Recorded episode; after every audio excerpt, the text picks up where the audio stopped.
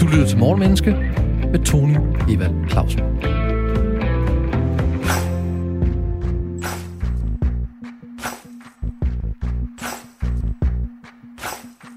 Intet tidspunkt er bedre end nu. 2021 er nu halvvejs, og verden er i den grad forandret det seneste år. Coronapandemi, restriktioner, OL og en sommerferie mere i Danmark end udenfor. Hvad kan vi lære af de store og små nyhedshistorier, aktuelle begivenheder og tendenser? Og hvad kan de ting, der er sket, fortælle os om os selv, adfærd og psykologi? Ambitionen i Morgenmenneske er at gøre både dig, gode lytter, og os selv klogere på mennesker og adfærd fra morgenstunden. En mental morgengymnastik, hvis mål er at udfordre vores, altså din og min, vilje til at gå på opdagelse i mennesket, i beslutninger og handlinger. Du og jeg har selskab af en eller flere morgenkloge gæster, der både har en mening og en viden, der kan belyse de psykologiske og adfærdsmæssige baggrunde, faktuelle emner og begivenheder. Og så i øvrigt godmorgen og velkommen til Morgenmenneske. I dag handler Morgenmenneske om at give og modtage gaver.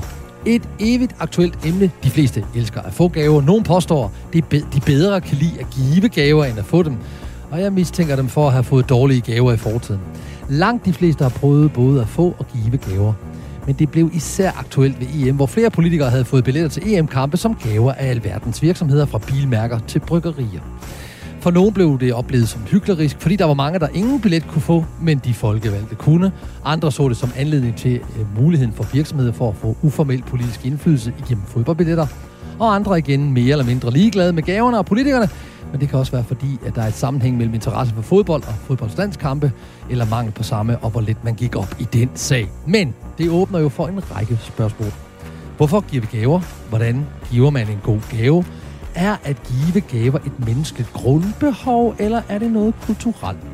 Det her, og sikkert mange andre spørgsmål, kan vi måske få svar på af programmets talende, teologiske og tænksomme gæst, Anders Klostergaard Petersen, lektor ved afdelingen for religionsvidenskab på Aarhus Universitet, og i den her sammenhæng også forfatter til bogen Gaven i serien Tænkepauser, også fra Aarhus Universitetsforlag. Velkommen til, Anders. Jo, tak. Her er fysisk materialiseret rum foran mig, og lad os lige definere termerne først. Hvis jeg slår op i ordbogen, så kigger jeg på, at gave, det er en genstand, pengebeløb eller lignende, som nogen forærer en anden person, ofte ved en særlig lejlighed, som for eksempel jul eller fødselsdag. Det er også en hændelse eller et fænomen eller lignende, der er til gavn eller til fordel for noget eller nogen. En gavegiver, det er jo så en person eller en virksomhed eller lignende, som giver en gave til nogen, og en gavemodtager, det er jo så det samme, person eller virksomhed, som modtager en gave. Så er i hvert fald det på plads. Så er vi enige om termerne. I hvert fald ifølge ordbogen. Anders, jeg har et citat til dig, som jeg godt kunne tænke mig at høre, hvad du tænker om. Det er Carlos Rui Safon, der siger, gaver bliver givet mere til fornøjelsen for den, der giver, end til modtagerens fortjeneste. Ja, der er nok flere ting i det. Om det lige frem er fortjeneste, det har med at gøre, det kan jeg være lidt usikker på. Men det er først og fremmest relationen mellem modtager og giver, og man kan ikke tænke den ene uafhængigt af den anden. Der er et element af fornøjelse, men der er i høj grad også et element af påbud til den, der modtager en gave. Det er ikke bare et spørgsmål om fornøjelse, fordi i det øjeblik, man giver en gave, så er der også et element af forpligtelse involveret, nemlig at gaven er i udgangspunktet ikke gratis, den skal gengives. Interessant. Det kommer vi til at snakke noget mere om, det er jeg helt sikker på. Har du nogensinde modtaget en gave, som du var mindre end glad for? Ja, det har jeg modtaget mange af. Det begyndte allerede i barndommen, hvor jeg modtog de her gaver med tøj, og som min mor i særdeleshed var meget dygtig til at få vekslet, pakket ind på en sådan måde, så de hele tiden vekslede mellem to stykker legetøj, og så kom der en af de der bløde gaver. Og pointen med det er jo lige præcis, at det også er et væsentligt element i al gavegivning, at gaven skal modtages med taksigelse og med et pænt ansigt. Det er først senere, man lærer at forstille sig. Det tager rigtig lang tid for børn. Og det vil sige overhovedet det, at modtage en gave, det er jo i sig selv en kæmpe udfordring. Det er faktisk noget, vi bruger rigtig lang tid på at socialisere små børn til. Det skal de lære først. Og det siger noget om, hvor komplekst et spil det i virkeligheden er. Og det siger også noget om, hvad man får det, man ønsker sig, eller man får det, som en anden måske ønsker sig. Ja, det skal jo helst være en kombination af begge dele, ikke? Altså for det første, så er der jo et væsentligt økonomisk element. Altså jeg husker stadigvæk den gode ven, som kom og voldgæstede mig i 2 uger fra Sydtyskland, og som havde en pakke riddersport med. Og det var One Nussen. One Nussen? Ja, One Nussen, ja. Det var ren mørk chokolade, ikke? Det synes jeg måske var i underkanten i forhold til, hvad jeg betalte tilbage i form af voldgæstning der i 2 uger. Og omvendt så er der jo den ekstremt opulente eller overdrevne gave, hvor man bliver forlegen, fordi man ikke synes, man kan kvittere, fordi der deri ligger en forpligtelse til, at jeg skal betale tilbage på en måde, som jeg dybest set ikke synes, at min relation til den anden modsvarer subsidieret, at gaven måske er over min formåenhed. Ja, og det er okay. Det er okay i forhold til forældre. Indtil en vis alder. Det er fint nok, når man er mindre, ikke, at man kan betale tilbage med malede mælkekartoner og lignende, som har lavet i institutionerne. Du kan også bare tænke på det forhold, ikke, hvor stor en del af vores tid, vi tilbringer i børnehaver og vuggestuer på at sidde og producere gaver. Det peger jo igen på, hvor lang tid socialisering det her kræver. Men der kommer altså også et tidspunkt i ens liv, hvor man ikke skal betale tilbage til sine forældre med en perlestukken plade, eller et stykke korsting, eller et eller andet ubehjælpsomt instrument lavet i sløjt. Og så skifter det, fordi så skal der være en højere grad af symmetri. Og så kommer det der punkt, hvor mine forældre de har en klar forventning om, at nu får de mere rige, eksorbitante gaver fra mig, i forhold til, hvad jeg giver dem. Og så går det måske nok alligevel op, og går det ikke helt op, jamen, så er der vel tanken om det evige liv. Det er modtaget. Du har jo allerede talt flere punkter omkring gaven, nemlig det magtforhold, der også ligger i både at give og modtage gaver, og det kunne jeg godt tænke mig at gå lidt i dybden af, men jeg vil gerne, du er meget talende, så det er fint. Så har du nogensinde givet en gave til nogen, som faktisk mere var til dig selv, end til den, du gav gaven? Åh ja, det har jeg altid gjort til min hustru. Og hvad er det? Kan du give et eksempel? Jamen, der kan jeg give mange eksempler. Kunst eksempelvis, eller gode operabilletter, koncertbilletter og lignende, som jeg selv har ønsket. Og i stedet for pludselig at skabe et familiært konflikt, så er det jo meget mere effektivt at give det som en gave. Og fordelen ved den type gaver er, at de er meget vanskelige at bytte. Jeg kender i hvert fald også nogle, inklusive mig selv, der godt kan finde på at give os en gave derhjemme, nemlig en ny vinduesvisker til bilen. Og det oplever min kone ikke nødvendigvis en gave til hende, men det gør jeg, fordi jeg har købt den til hende. Ja, nu har jeg så hverken kørekort eller noget, der minder om det, så det er ikke et problem for mit vedkommende. Men sådan helt ærligt, imellem du og jeg, og du er et ærligt menneske, det virker du i hvert fald til at være. Hvad kan du bedst lide, at få gaver eller at give gaver? Sådan helt ærligt. Jeg foretrækker at give gaver, og det gør jeg, fordi jeg synes, der er et stærkt element af blufærdighed knyttet til gavemodtagelse, som bliver krænket. Fordi man skal... Fordringen, kravet er jo, at man stikker et stort smil op, og det er ikke nødvendigvis, fordi man modtager en gave med et smil. Og hvis man er et ærligt menneske, det håber jeg da ikke bare, jeg giver udtryk for at være, men rent faktisk også er, så er det faktisk ikke nogen særlig rar situation at komme i. Fordi det bliver akavet, hvis du ikke kan lide gaven, og du ved ikke helt, hvis du kan reagere på den, eller hvad? Ja, det er jo hykleri. Ja. Det er jo en form for forstillelse. Altså, ja. Hvor der er en spaltning mellem det indre og det ydre. Ja. Der er noget traume der for de bløde pakker, din mor hun vekslede mellem de bløde og de hårde pakker, der er ikke helt færdige. Ja, men det er ikke bare et traume, der går tilbage til barndommen. Det er en kontinuerlig traumatisk tilstand, hver eneste gang, jeg skal modtage en gave. Og jo ikke kun det, fordi netop det magtforhold, som du også hentyder til, ikke, det gør jo, at man bliver sat i en taknemmelighedsgæld i forhold til den anden.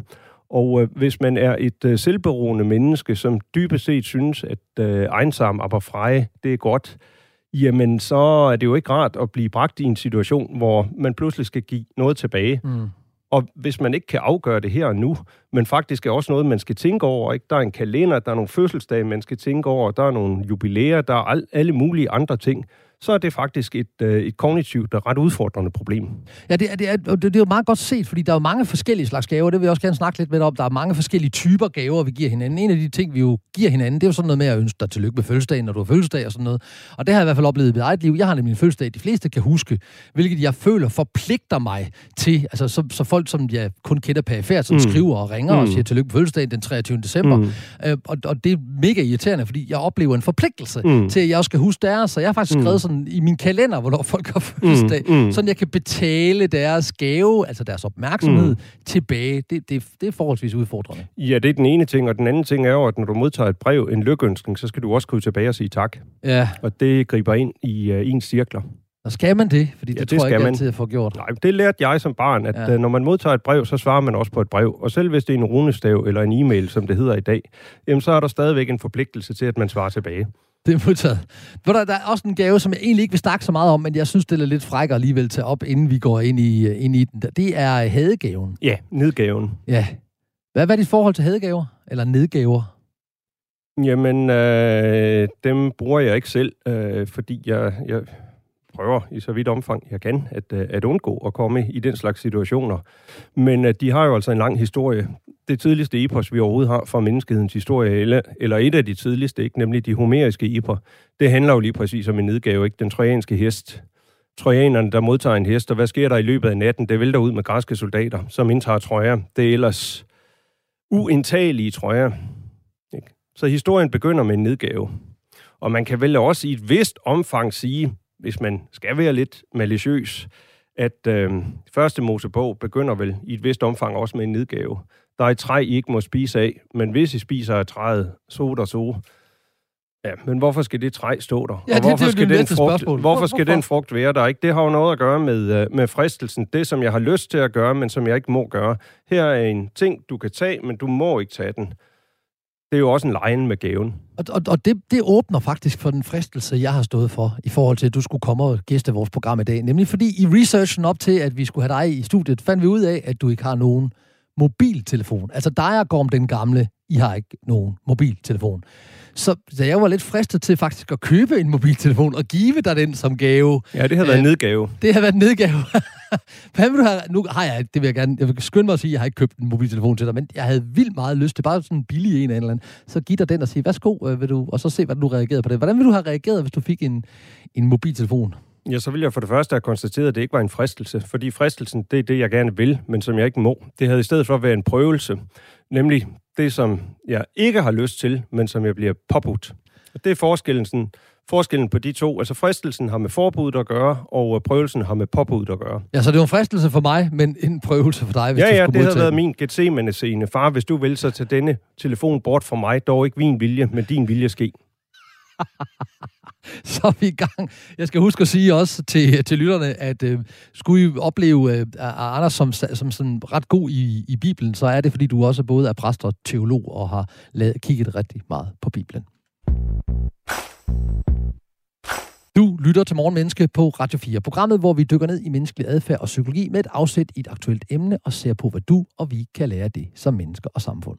Og i dag, der taler vi om at give og modtage gaver, og til at gøre os klogere på det, har jeg en civiliseret og en synlig, charmerende og klarhovedet gæst med, nemlig Anders Klostergaard Petersen, lektor ved Aarhus Universitet. Og vi snakkede om det her med gaver, vi åbnede lidt op med en gave omkring, hvordan vi giver og modtager den og sådan her. Men lad os lige prøve at tale om forventningsafstemning. Hvordan sikrer man den gode forventningsafstemning imellem mennesker, når vi både skal give gaver, og hvilke gaver vi giver, og hvordan vi giver den. Kan du hjælpe os ind i det? Ja, det ved jeg ikke, om jeg kan. Og det tror jeg faktisk, der er en pointe i, at jeg ikke kan. Fordi hvis man kunne klarlægge det, så ville der jo være tale om, at jeg gik op til slagteren eller til bageren og købte en vare. Der ville være en fuldstændig klar aftale, at jeg leverer noget for noget, jeg får. Og det er afstemt på forhånd. Det er der lige præcis ikke i forhold til gavegivning. Og det peger jo på en modstilling mellem det almindelige monetære system, altså pengeøkonomien, og så gavegivningen på den anden side. På den ene side, så har vi nogle ret klare forventninger i forhold til gavegivningen. På den anden side, så kan de til forskel fra den monetære eller pengeøkonomien lige præcis ikke afstemmes. Og det er der en dyb pointe i. Ja, fordi ser du, jeg har jo en 5-årig datter, og da hun blev 5 år for ganske nylig, der havde hun jo lavet en ønskeliste, og da hun så fik hendes gaver om morgenen, der var noget af det, hun havde ønsket sig, ikke en del af de her gaver. Det var så, fordi hendes bedsteforældre kom om eftermiddagen. Og der havde hun ikke den her impulskontrol, fordi det første, hun sagde, hun åbnede gaven, så nej, tak skal I have, mor og far, hvor er min børnemakeup, og hvor er min hund, min elektriske hund, som jeg havde ønsket mig? Og det er jo sådan noget, som børn gør, de kan sådan umiddelbart sige det, så man kan sige en forventningsafstemning. Men må vel være også, at man har lavet en ønskeliste, men i et begrundet og ubegrundet håb om, at folk de så rent faktisk læser, hvad der står på ønskelisten, eller hvad? Ja, altså nu kan man sige, hvis din datter er 5 år, så er det måske også for meget at forlange, fordi rent intellektuelt er hun ikke meget videre end en fuldvoksen chimpanse. der skal hun lige på den anden side af 6-årsalderen. Og det vil sige, at det, hun behersker, det er evnen til at bedrage. Hun har ikke lært for alvor evnen til at lyve endnu, og forbundet med det har hun heller ikke evnen til at anlægge et vi-perspektiv. Så det vil sige, at hendes forventningsafstemning, den handler om de forventninger, du eller din hustru måtte have til hende, og dem kan hun aflæse, ligesom hun kan aflæse sine egne, men hun er ikke i stand til at se på det udefra. Det bliver hun først, når hun er kommet på tidligst på den anden side af 6-årsalderen. Og nu snakker vi om det her med, at vi havde en forventningsafstemning, og hun havde jo glædet den klart, og det var jo tydeligvis, at hun ikke fik opfyldt sit behov, i hvert fald ikke før hendes bedsteforældre kom. Så kom både den elektriske hund og børnemakeupen. Men gør det en forskel for den, der modtager gaven, med hvilken hensigt gaven er givet? Ja, det gør det selvfølgelig, fordi den skal være glædet i et overskud og med glæde. Og det hænger sammen med, at gavegivning, det handler dybest set ikke om den gave, der udveksles. Den er selvfølgelig et element i det, men den handler meget mere om følelserne mellem giver og modtager. Fordi som mennesker, og det kan være lidt mærkeligt, det kræver nok en lidt længere forklaring, der er vi jo dybest set som de her menneskeskaber, som vi... Altså, det er vi jo stadigvæk. Men til forskel fra de øvrige menneskeskaber, så er vi blevet meget sociale. Det er bare vigtigt at være opmærksom på, at vi i udgangspunktet ikke er sociale. Det har man godt nok sagt siden antikken. Aristoteles kunne sammenligne os med myrer og med bier. Men der er den afgørende forskel, at byer eller at mennesker kan vælge, om de vil være sociale, vil være en del af gruppen eller ej. Det kan bier og myrer ikke. De er genetisk programmeret til at være sociale. Hvilke konsekvenser har det i forhold til gavegivning? Rigtig mange og rigtig store. Og det hænger så sammen med, at vi hele tiden kan risikere, når vi har med andre mennesker at gøre, at stå over for en gratist eller en snylter. Kort sagt en, der tager røven på os. Og for at minimere den risiko, så er vi simpelthen nødt til at sende nogle meget, meget tydelige signaler. Og da vi har ord, og det er godt nok en meget avanceret, kompleks form for kommunikation. Problemet med ord er bare, at vi kan gøre noget, som ingen andre dyr kan. Vi har kun to særlige egenskaber eller prærogativer som mennesker. Ikke? Det ene det er, at vi kan rødme, og det har noget med skam at gøre. Det andet det er, at vi kan lyve. Hvad har det med gaven at gøre? Jo, vi kan lyve rigtig meget med ord. Men hvis jeg skal være sikker på den anden, at det ikke er en Britta Nielsen, eller en Sanjay Shah, eller sådan noget, eller en direktør for Danske Bank, så skal jeg være sikker på, at hende eller ham kan jeg forlade mig på. Og det kan jeg så gøre ved, at vedkommende giver mig en gave. Det betyder jo ikke, at risikoen for, at den anden fører mig bag lyset, og i virkeligheden en, der er ude på at snyde og bedrage mig, at den fjernes, men den mindskes betragteligt. Og det er dybest set også derfor, man i religiøs sammenhæng eksempelvis giver 0,5 millimeter af sin forhud i bestemte religioner. Ikke? Det er jo for at sende et meget, meget tydeligt signal til den anden om, at mig kan du stole på, jeg er trofast, jeg er loyal i forhold til gruppens basale værdier. Så derfor er der ingen grund til at være bekymret. Og det er det samme, vi gør, når vi giver en værtindegave. Det er så bare meget væsentligt at være opmærksom på, hvornår man giver en buket blomster, og hvornår man giver noget af sin forhud. Det tror jeg nok, det er. Jeg skal lige være helt sikker på, at jeg forstår det her. Så den her omskæring af drengebørn, er det et signal til gruppen, eller er det et offer, et gave til Gud? Jamen, det er både og, fordi Guden er i sidste instans gruppen. Tjek. Så det er begge dele. Så oprindeligt er hele ideen med omskæring, at vi sender et signal til gruppen, om du kan stole på mig, for jeg har også offret, hvad sagde du, 0,5 mm eller 0,5 cm af min forhud. Yeah. Så mig kan du stole på, for jeg har gennemgået det her. Godt nok, da jeg var lille, men nu lever jeg så med den her manglende forhud. Ja, yeah. Og det er jo dybest set det samme, man finder i sådan nogle sekteriske sammenhænge. Det kan man finde i rockergrupper, ikke? Der afleverer man så 4 af sine fingre, hvis man har været illoyal over for gruppen. Det er jo en måde at sende et meget tydeligt signal på, at den her person er ikke længere til at stole på. Det er jo også derfor, at nogle af de ting, vi har set, horrible ting, vi har set fra Saudi-Arabiens side og Ruslands side, i forhold til at forfølge spioner, bedragere, det handler jo ikke særlig meget om, hvorvidt Skripal skal slås ihjel, eller ej, eller Khashoggi, eller hvad de nu ellers hedder.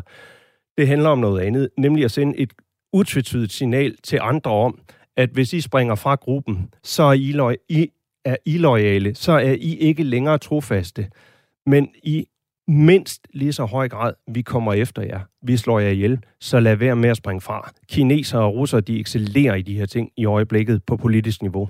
Ja, og det er jo også interessant, fordi i hvert fald den kinesiske kultur, som jeg har opereret en lille smule i forhold til eksportsalg, der er det jo forventet, at man møder op med en gave til sin vært eller til sin forretningspartner. Og det er også meget vigtigt, hvad det er for en gave. Det var jeg slet ikke klar over. Jeg ved ikke, om du ved.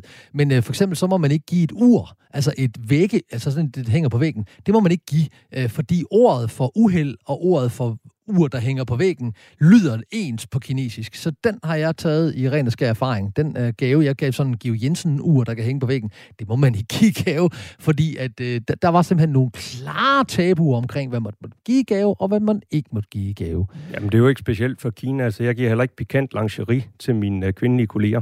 Det gør du ikke? Nej, det gør jeg ikke. Nej, jeg synes, men det er faktisk et meget godt perspektiv. Ja, der er der noget om, hvad vi giver. Det er da rigtigt. Det er der i allerhøjeste grad. Ja. Og hvor det er sømmeligt og usømmeligt. Ja. Ja, modtaget. Nå, men det kan godt være, at det lyder mærkeligt her, men jeg kunne godt tænke mig, at vi lige prøver at gå ind og snakke om, hvad er en gave egentlig? Fordi det er jo ikke kun ting, der kan pakkes ind i pænt papir. Det kan også være sådan ting, der ikke er materielle. Det kan være tid, det kan være ord, det kan være følelser, idéer, symboler. Og man kan sågar være begavet, begavet med en eller anden form for egenskab, eller begavet med at kunne tænke, som du jo tydeligvis kan. Hvad tænker du er den største gave i livet? Er det at give din tid til os? Er det at give dine følelser? Er det at vise, hvor begavet du er? Jamen, den største gave i livet, den placeres jo traditionelt, og er blevet det i hvert fald de sidste 2.500 år uden for livet, ikke? Nemlig det evige liv. Ja. Altså, det er dybest set ikke en gave, der kan gives i dette liv, fordi dette liv, det står ikke mål med de gaver, der kan gives, de egentlige gaver, ikke? Så den placerer man uden for livet selv. Den største gave, man kan give i det her liv, det er jo at give afkald på sit jeg, og på sin egennytte, og på sin selvkærlighed. Og det vil sige, at så foretager man en eller anden type offer, og den form for offer, ikke? Det vil typisk være noget med, at man reducerer sin egen, det man teknisk kalder evolutionær fitness. Det kan være noget med, at jeg bruger min tid på at medvirke i sådan et radioprogram her. Det kan være noget med, at jeg i aften går ud og svømmer et par kilometer eller sådan noget. Fordi det er jo en måde at også sende nogle signaler til andre på, at det her det er jeg villig til at investere min tid i. Og de, der så kontinuerligt bruger deres tid på sådan noget, dem kalder vi asketer. Det vil typisk være munke i en buddhistisk sammenhæng, eller munker og nonner i en kristen sammenhæng, eller hvad det nu i øvrigt måtte være, ikke? Det er folk, som er taget ud af almenkulturen, og har valgt at vie hele deres liv til en særlig form for offerinvestering, ikke? Som er rettet mod gruppens basale normer, dens værdier og dens idealer. Og det er jo ikke særlig fornuftigt set fra et evolutionært synspunkt, fordi hvis de her munke, de var tænkte sådan basalt evolutionært, så gik de ud og spredte deres sæd mest muligt, og fik så mange børn som overhovedet muligt, fordi det er jo dybest set det, livet går ud på, eller biologien går ud på, ikke? Nemlig at sprede min sæd mest muligt. Men de vælger så at give afkald, og det gør de på vegne af gruppen. Selvfølgelig løfter de også derved deres egen evolutionære status eller fitness, fordi de får en form for anerkendelse, som de muligvis ellers ikke ville have fået. Hvad vinder gruppen ved det? Jamen, den vinder rigtig, rigtig meget, fordi den er med til at løfte de andre. Altså for 20, 25, 30 år siden, jeg kan ikke huske, hvor gammel jeg selv længere er, men der var det sådan, der var det meget stort, at man i aviserne skrev om, når der var en, der havde løbet et maratonløb. Allan Zachariasen var en stor maratonløber i begyndelsen af 80'erne, har det sikkert været, ikke? Det er der ikke nogen, der er interesseret i længere. I dag, der skal man helst løbe et triathlon, eller det skulle man for 10 år siden. Det skal man så heller ikke længere, fordi det er ikke nok. I dag, der skal man løbe det på 7 kontinenter over en uge. Og det næste, det bliver, at man skal kravle op af Mount Everest som etbenet, eller lam, eller hvad ved jeg, ikke? Det er jo en måde hele tiden at trække kulturen videre på, fordi alle de, der sidder i basislejren, nede i basecamp, de bliver løftet af dem, som de kan rette deres opmærksomhed mod. Den dygtige studievært, som lige præcis er i stand til at løfte parametrene, standarderne for dansk journalistik generelt. Den dygtige fodboldspiller, und so weiter. Det er jo det samme inden for alle områder, og det er lige præcis det, der adskiller os mennesker fra alle andre dyr. Fordi chimpanser, de har også en meget, meget kompleks form for kultur. De bruger 5 forskellige slags træredskaber til at skaffe sig adgang til termitbo. Krager, alliger, skader, de er også meget avancerede. Men deres redskaber kommer ikke til at ændre sig over tid. Jeg har været så heldig at arve x antal gafler i sølvplet fra 30'erne. Og det var så den periode, hvor man ikke havde så mange penge. Så det var ikke ordentligt sølvtøj. Jeg bruger dem stort set ikke, fordi det er jo simpelthen som at få et harpunspyd ind i sin mundhule, ikke? Så man sidder der og nærmest bliver forblødet bagefter. Hvis man ser på en gaffel, hvad den har undergået af udvikling i løbet af de sidste 75 år, det er faktisk helt enormt. Og sådan går vi på opdagelse ind i det her gave, og det åbner jo flere spørgsmål, end det besvarer i virkeligheden. Men vi taler meget mere om at give og modtage gaver efter nyhederne på Radio 4. Velkommen tilbage til Morgenmenneske på Radio 4. Programmet, vi har dedikeret til at gøre dig klogere på mennesker, adfærd og hvorfor vi føler, tænker og siger det, vi gør. Morgenbordet er som sædvanligt dækket med inspiration og input og indsigt på aktuelle emner i et adfærdsmæssigt og psykologisk perspektiv. Nogle politikere fik EM-billetter til fodbold i gave af virksomheder, og måske skulle de folkevalgte have givet billetterne til folket mere end til dem selv, og de skulle måske også have sagt nej tak, for de fik masser af presse. Måske fordi det er gurketid, eller fordi gaver er noget symbols, der påvirker vores relation til andre. Vi er netop på efterforskning i det her med at give og modtage gaver, sammen med dagens efterforskende, effektive og energiske gæst, Anders Klostergaard Petersen, lektor ved afdelingen for religionsvidenskab på Aarhus Universitet og forfatter til bogen Gaven. Fordi før nyheden, der begyndte du at tale om evolutionen og hvordan vi mennesker er, og så skete der noget med sproget. Jeg ved ikke, om du opdagede det. Vi gik fra gave til offer. Altså, er der noget med et gave, det også er et offer? Fordi at vi offrer vores gave her. Hjælp, åbn lige den op for mig, fordi det er jo interessant. Det er jo sådan en glidende overgang fra, vi talte om at give og modtage gaver, til at vi offrede os for gruppen. Jamen, det betyder jo det samme på fransk. Og frier og at give. Så det er der ikke noget mærkeligt i. Altså, der er ofte en tæt sammenhæng mellem offer og at give. Offeret har så den dimension, at det er det aspekt, der vedrører en selv, altså det, man giver afkald på. Det, at jeg giver afkald, hvor givningen, det er det mere aktive aspekt, det, at jeg udveksler noget i forhold til den anden. Aha. Men det er jo to sider af samme sag. Ja, okay. Det var bare interessant, det skete. Men lad os lige gå til de her fodboldspillere, eller fodboldbilletter og politikerne. Hvad tænker du om hele det skisme, at lige pludselig kom det op her i EM, at der var nogle politikere, der sad på stadion, som havde fået de her billetter af alle mulige grunde. Hvad tænker du om, at folkevalgte får billetter til en kamp, som alle gerne vil ind og se? Jamen, det er ikke overrasket over. Altså, nepotisme og forskellige former for bestikkelse har eksisteret helt tilbage til 2.600 år før vores tidsregning. Altså, det har alle dage været der. Forsøget på at vinde indflydelse gennem at give den anden gave. Og det er jo igen, fordi ingen gave er gratis. Og det vil sige, at hvis jeg modtager en gave fra en anden, så står jeg også i en særlig forpligtelsesrelation til vedkommende. Jeg skal ikke bare være taknemmelig, betale tilbage med den følelse, men jeg skal også gengive gaven på et tidspunkt.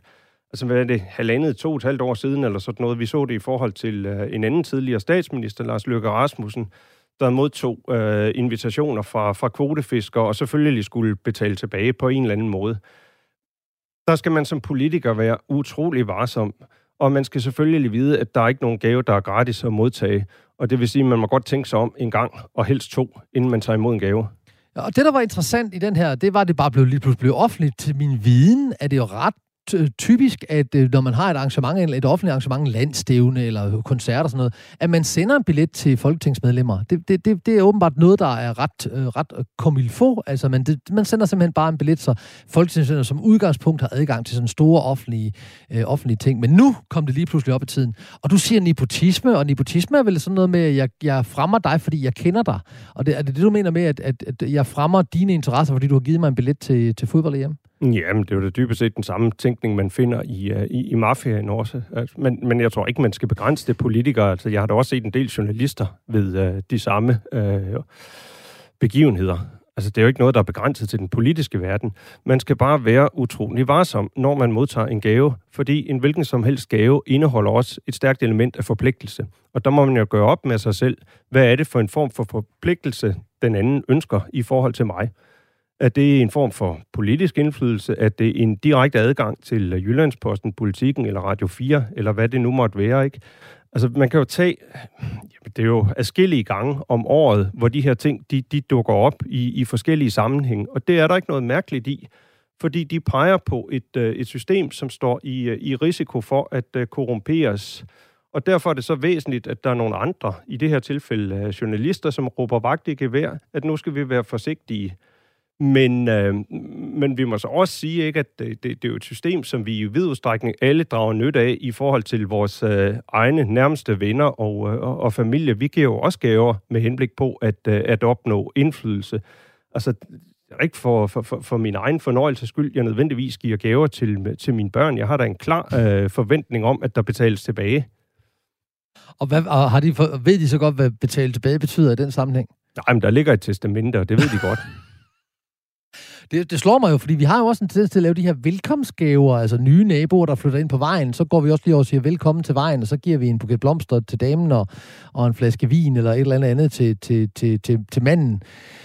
I et håb om, at det fremmer relationen.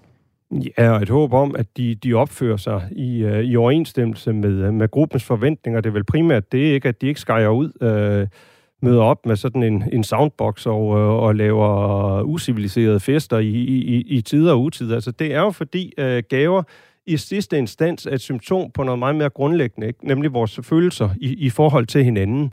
Og fordi vi aldrig nogensinde kan være sikre på de følelser, og fordi følelser er momentane, de er episodiske, ikke? Det ved enhver, som har været forelsket eller ked af det, eller været vred. Det er jo ikke noget, man kan bevare over tid. Så må man på en eller anden måde stabilisere de følelser, og dermed den relation, som følelserne indgår i, og det gør man gennem gavegivning. Men hvis jeg må jeg gå kritisk til dig, vil du give mig lov til det? Nej, overhovedet ikke. Okay, så lader vi være med det. Det gør du bare. Okay, så gør jeg det alligevel.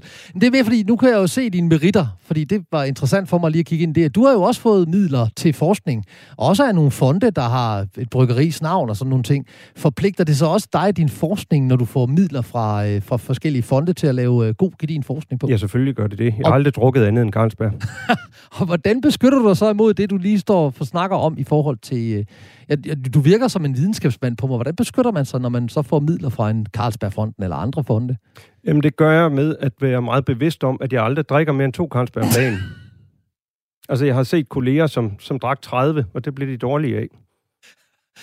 Men, fordi der er jo den her med sponsorat versus gaver. Er der en forskel på et sponsorat? Jeg vil gerne sponsorere din forskning. Nu skal jeg lige sige til lytterne, at den forskning var helt sikkert ikke noget, Carlsbergfonden som sådan kunne få noget ud af, fordi det var, så vidt jeg husker, hvad forskede du i? Var det bibelforskning? Jamen, det ved jeg da ikke. Altså, jeg skrev en meget, meget vigtig bog om, at vinunderet i Johannes evangeliet dybest set var, at Jesus forvandlede vin til Carlsberg, og at det var en misforståelse, den her tanke om, at det var til vin. Så jeg har betalt tilbage. Nå, det bliver nødt til at nærlæse og se, om du sagde jo, at vi har evnen til at bedrage og evnen til at lyve, og jeg kan ikke finde ud af, om du lyver lige nu. Ja, det gør jeg ikke. Der står jo øverst på Carlsbergflasken, Laboremus pro patria, lad os arbejde for fædrelandet, og det har jeg gjort alle dage. Det er modtaget. Så hvordan adskiller vi et sponsorat og en gave? Det er lige så interessant spørgsmål. Ja, det er det. Jamen, det er jo blandt andet noget med, at de videnskabelige fonde, man har, de har en integritet, som gør, at man ikke kan beklikke dem, mistænke dem for at øve direkte indflydelse, pekuniær indflydelse på mig. Det, at jeg modtager penge, det har ikke noget med min forskning at gøre. Jeg skal selvfølgelig betale tilbage til Carlsberg gennem taknemmelighed, og det gør jeg. Jeg er dybt taknemmelig for de penge, jeg dengang modtog. Men altså omvendt har vi jo også set sager inden for de seneste år, herunder på mit eget universitet, hvor man har modtaget penge, eksterne penge, og som man er blevet afhængig af, at man eksempelvis har modtaget penge fra ministerier og har betalt tilbage med rapporter, som har en lettere problematisk karakter. Så har man narrativ, der passer til ministeriets ønske. Ja, eller man modtager penge fra bæredygtigt landbrug, og så betaler man tilbage med en videnskabelig rapport, der giver sig ud for at være videnskab, men som lige præcis kan beklikkes for at være noget andet, og det er i sig selv dybt problematisk. Derfor skal man selvfølgelig som forsker, og som i enhver henseende, alle mulige andre typer af borgerlige erhverv, være så bevidst, hvem modtager man penge fra. Der er ingen, der giver penge gratis. Så er man mere idiot, end man har lov til at være, hvis man tror det. Det er modtaget. Så hjælp mig her, fordi jeg får jo nogle gange gaver af andre mennesker, der har lyst til at give mig en gave, som ikke er nødvendigvis min fødselsdag eller et eller andet jubilæum. Skal jeg være meget opmærksom på, hvordan kan man sige nej til en gave? Kan man sige, den har jeg ikke lyst til at modtage? Og hvad er de sociale konsekvenser? Jamen, det er jo en afvisning, ikke? Det er jo ikke anderledes, end når jeg går ind i en bus eller går ind i et tog, at der er en, der smiler til mig, og så vælger jeg ikke at gengælde det smil. Det er jo også en afvisning af en gave. allerede på det der helt basale følelsesmæssige niveau. Men i det øjeblik, der så kommer en eller anden stoflighed eller materialitet, og det er normalt det, vi forstår som gavegivning, jamen selvfølgelig har jeg ret til at afvise en gave, men dermed har jeg jo ikke bare afvist at modtage gaven, jeg har også afvist den anden som giver, og det vil sige, sandsynligheden for, at den relation, den fortsætter, den er nok approximativt 0, grænsen til det stærkt negative. Ja, fordi det kan jo ske det præcis modsatte, nemlig i afvisningen af gaven, eller smilet, eller modtagelsen af gaven, så kan man også have mennesket en oplevelse af, at man afviser relationen, og så får man lige pludselig en stærk negativ relation. Altså, hvor det, at jeg siger nej tak til, du siger nej tak til min mobiltelefon, som jeg vil give dig, så kan jeg lige pludselig ikke lide dig mere. Det er jo interessant, det ligger i feltet. Det her magtfelt, der er i at give og modtage gaver, er det ikke det? Er det ikke meget interessant? Jo, men det er det i mellemmenneskelige henseender, på samme måde som det er det i den måde, religionerne traditionelt skildrer forholdet mellem guder og mennesker, og så tager man ikke imod gudernes gaver, jamen så forlader guderne også en, og så afviser guderne en. Og det er fordi, vi tror måske, jeg er måske tilbøjelige til, når vi her taler om gavegivning, og peger på et eller andet fænomen, som har med værtsværtindegaver, julegaver og fødselsdagsgaver at gøre. Men det er dybest set det helt basale kit, som får samfundet til at hænge sammen. Så vi taler om alt i dag. Det er også derfor, jeg begynder for 6,5 millioner år siden. Du lytter til Morgenmenneske på Radio 4. I dag taler vi om at give og modtage gaver, og er beriget med en duelig, driftig og meget dynamisk gæst til at belyse emnet. Nemlig dig, Anders Klostergaard Petersen, lektor ved Aarhus Universitet. Og jeg kunne godt tænke mig, fordi jeg ville gerne være gået lidt længere ind i den der med det der kit, der får det til at hænge sammen. Fordi var det sådan, gaver startede? Startede gaven med, at jeg ser en potentiel partner i dig, og så fanger jeg en fugl og lægger den for dine fødder i håbet om, at du så dermed vil overveje mig som partner. Eller var det et offer, hvor jeg fangede en fugl, og så ofrede den til guderne? Hvor tror du, det startede henne? Jamen igen, de to ting er sider af samme sag. Nu er der ikke noget, der peger relation, eller peger retning af, at chimpanser har guder.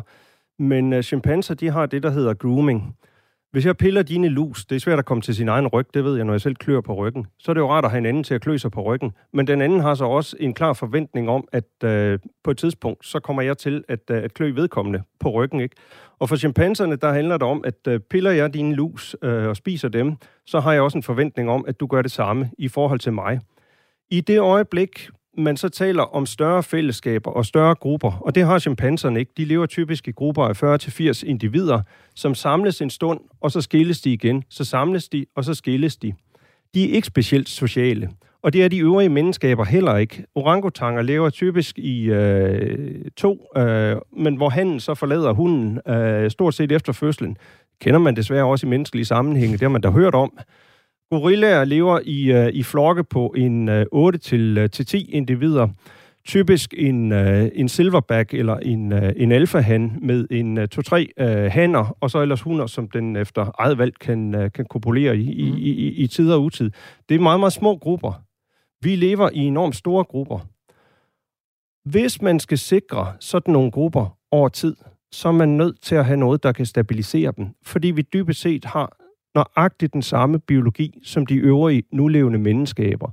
Det vil sige, at vi er basalt set despotiske, selvoptagende, ennyttige, selvkærlige, kort sagt nogle værre røvhuller, eller det, man religiøst kalder syndere. Hvordan får man sådan nogen til at indgå i grupper med hinanden?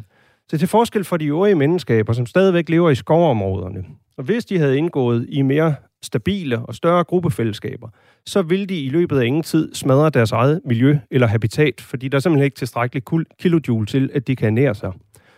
Vores forfædre eller formødre, de foretog for cirka 3,5 millioner år siden en skovtur, eller snarere en græstur, savannetur, ud på det åbne græsareal. For at overleve der, er man nødt til at indgå i alliancer med andre. Så det fis, Danmarks Radio eller TV2, der laver, der hedder Alene i Vildmarken, det kan man glemme alt om. Jeg vil meget gerne få lov til at lave det eksperiment med et par studerende. Det må jeg ikke, for de kommer maks til at leve derude i 10 dage, så de døde og borte.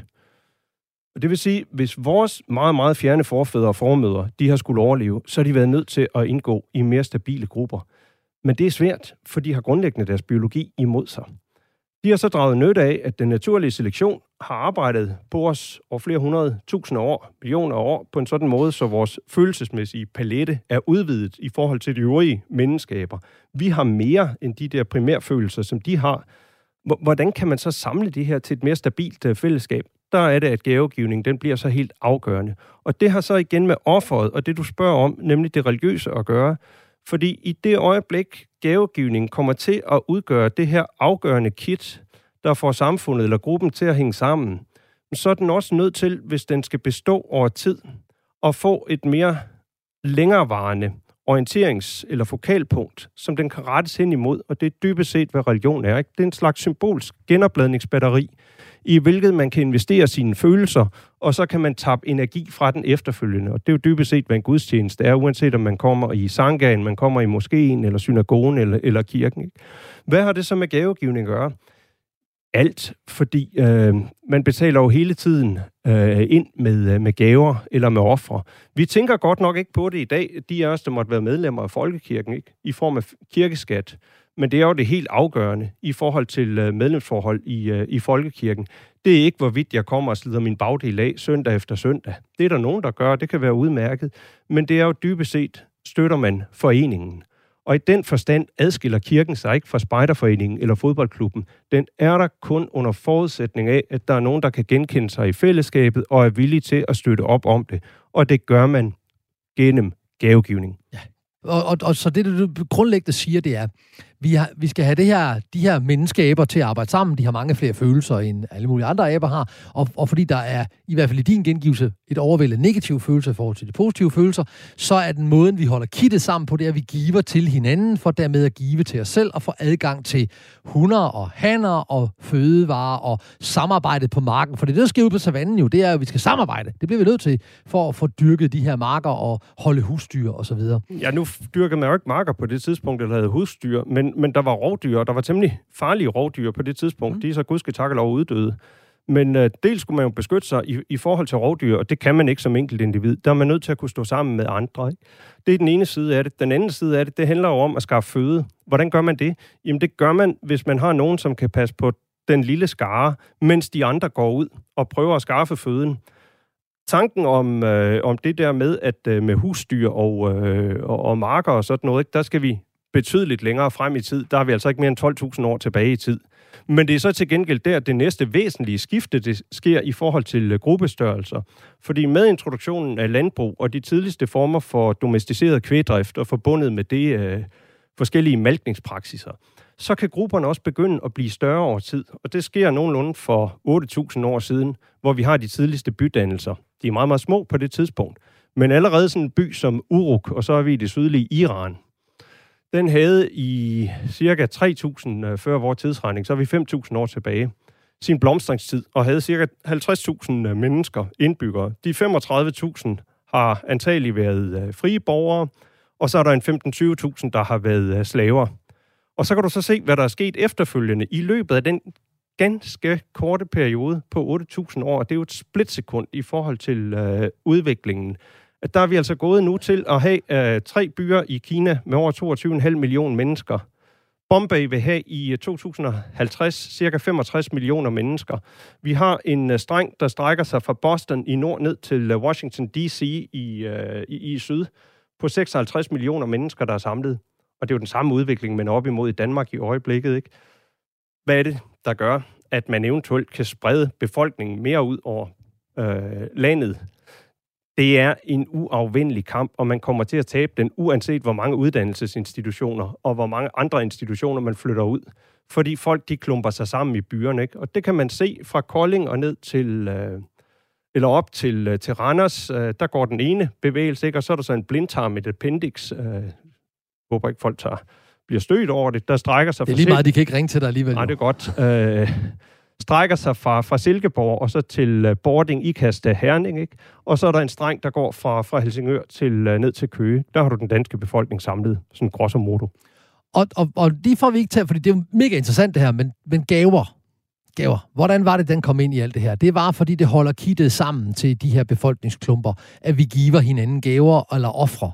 Er det rigtigt forstået på dig? Ja, det er det, fordi hvordan kan man være sikker på de andre, som indgår i et gruppespil med, hvis man nu ved, at de er de her ubehagelige, selvoptagende, meget lidt altruistiske, generøse væsener, ikke? Hvordan kan jeg vide, at der ikke står en Britta Nielsen iblandt dem? Jeg ved, når jeg er ude og holde foredrag, og der er 20 mennesker, der skal betale for kaffe, så er der i hvert fald en eller to, der ikke bonger tilstrækkeligt i kassen. Og jeg spørger efterfølgende folk, ikke menighedsrådsformanden, kasserer, eller hvem de nu er, ikke, eller højskole kasserer, ikke, hvor meget har I nu fået ind? Ikke? Og der er altid en eller to, som ikke har betalt. Nå ja, men de glemmer det. Vel gør de da ej. De ved udmærket, hvad de gør, ikke? Og det vil sige, hver eneste gang, jeg møder et andet menneske, det gælder jo også jer, der står her i dag, ikke? Jeg kan da ikke vide mig sikker på jer, så jeg har da en klar forventning om, at jeg får en eller anden opulent gave, inden jeg går. Hvis jeg skal komme igen i hvert fald. Jeg har en mobiltelefon ude i tasken til dig. Ja, ellers tak. Nå, du har afvist min gave. Det er modtaget. Okay, modtaget. Det var en tour de force i menneskets historie. Jeg synes, det er mega interessant. Men du skriver også, eller så siger du i hvert fald et eller andet sted, noget med, at man skal have fingerspidsfornemmelser, hvilke gaver man skal modtage, og hvilke gaver man skal afvise. Kan du hjælpe lytterne og mig til den her fingerspidsfornemmelse? Jamen, det er jo den udfordring, man er konfronteret med, at man skal passe på med ikke at give for meget i forhold til modtageren, for så bringer man hende eller ham i forlegenhed. Omvendt skal man jo altså heller ikke give for lidt, fordi så skaber man vrede hos vedkommende. Og det vil sige, så er der jo kurre på tråden i relationen, og i værste fald, at den relation bliver brudt. Men du virker som et systematisk menneske. Er der en nøgle, jeg kan bruge, der ligesom kan sætte det i ramme? Hvordan giver jeg ikke for lidt, og giver jeg ikke for meget? Åh ja, den nøgle, den har jeg liggende. Men så skal vi tale om et helt andet honorar. For den er ikke gratis. Jamen, så vil jeg godt give en, fordi jeg spurgte nemlig engang en af mine kammerater, jeg ved ikke, hvad giver man egentlig i gave til en konfirmation, hvad giver man i gave til et bryllup, hvad giver man i gave, altså hvor mange penge skal man give for, især hvis man oplever man sådan lidt perifær i det, og så sagde han, han gav mig en nøgle, og den får du gratis, uden honorar i øvrigt, det er min gave til dig. Han sagde, kig på, hvad du tror, at en kuvert koster, og så giv det samme i gave. Ja, men der er jo både inflation og også devaluering i forhold til gaver, ikke? Og så er der i øvrigt en anden ting, som du også lige ganske kort berører, som vi var inde på i begyndelsen af udsendelsen, nemlig hele spørgsmålet om, hvad er det for en type gave, man kan give? Kan man eksempelvis give penge? Og det kan man selvfølgelig ikke. Fordi det at bringe penge ind i en gavesammenhæng, så forveksler man to systemer med hinanden, nemlig det monetære system eller pengeøkonomien, og så gaveøkonomien. Og det er to forskellige ting. Og derfor skaber det selvfølgelig også rigtig meget forlegenhed og pinagtighed, social pinagtighed. Man overskrider et tabu, når man får en ønskeseddel ved et bryllup, hvor der pludselig står pengegaver til møbler eller lignende. Man kan måske guttere det i forhold til konfirmationer, fordi der taler vi trods alt stadigvæk om børn, og der er grænser for, hvor høj grad af socialisering vi stadigvæk kan forvente hos dem. Omvendt så synes vi, det er jo pinligt i forhold til deres forældre, at de ikke har været der til at få stoppet det her. Og det er jeg ikke sikker på, jeg synes. Jeg tænker, at mange konfirmander ønsker sig en lidt penge. Men jeg har faktisk også set sådan en lille knep ved de her bryllupper eller jubilæer eller sådan noget, hvor folk så ønsker sig ikke nødvendigvis penge, men de ønsker sig gavekort fra bestemte steder. Og det er jo sådan en proxy for penge. Ja, og det er ligesom, om det er lidt mere socialt acceptabelt. Ja, ja. Jo, fordi der har man jo lagt en buffer ind mellem pengeøkonomien og gaveøkonomien, og det vil sige, så den lettere at guttere. Men altså dybest set er det jo det samme problem, fordi at den virkelig gode gave, det burde jo i udgangspunktet være den, jeg selv har lavet. Ja, og hvordan har du det med gaver, folk selv har lavet og gav den til dig? Nu har jeg i min vennekreds, med risiko for, at jeg kommer til at støde nogen, der er rigtig dygtige til at lave alle mulige andre ting, end at gøre ting med deres hænder og fingre. Kort sagt, de burde i kraft af deres ubehjælpsomhed være stoppet allerede i 3. klasse eller sådan noget. Så jeg har det ikke så godt med at modtage den slags gaver. Jeg får dem så heller ikke.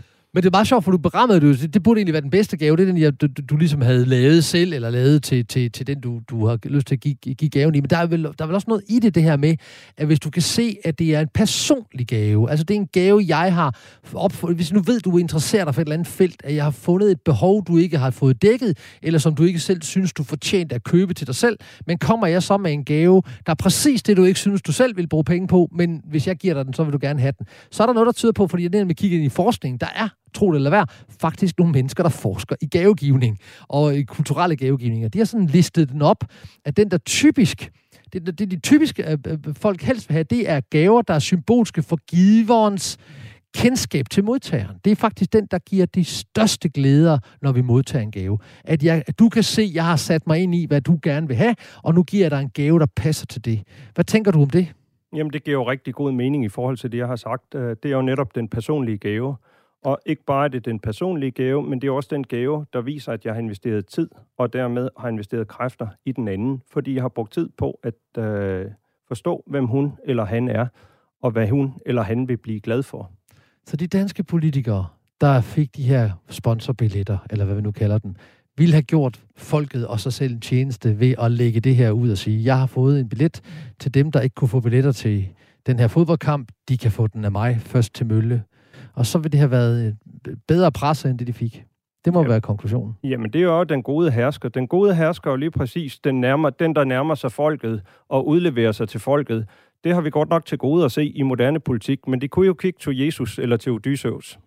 Og således formidlet og forhåbentlig beriget gik vi sammen på efterforskning i at give og modtage gaver. Må du, som jeg, have fået nye indsigter, pudsige og indfald og inspiration på emnet. Tak til vores fantastiske, meget fascinerende og til tider også enormt fokuserede gæst, Anders Klostergaard Petersen, lektor ved afdelingen for religionsvidenskab på Aarhus Universitet og forfatter til bogen Gaven i serien Tænkepauser fra Aarhus Universitetsforlag. Tak fordi du kom og materialiserede dig i rum for os. Ja, velbekomme. Nu venter jeg så på min gave. Ja, det gør vi så. Det gør vi lige bagefter. Men du får i hvert fald den her, min gave. Det er af hjertet og af hjernen. Tak fra både lytterne og jeg.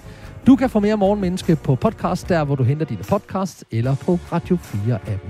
Programmet er produceret af Only Human Media. Jeg hedder Tony Ivan Clausen, og det tog mig nogle år, før jeg så gaven i det mellemnavn, altså Evald. Men nu ser jeg gaven og bliver ved med at hedde det. Vi høres ved.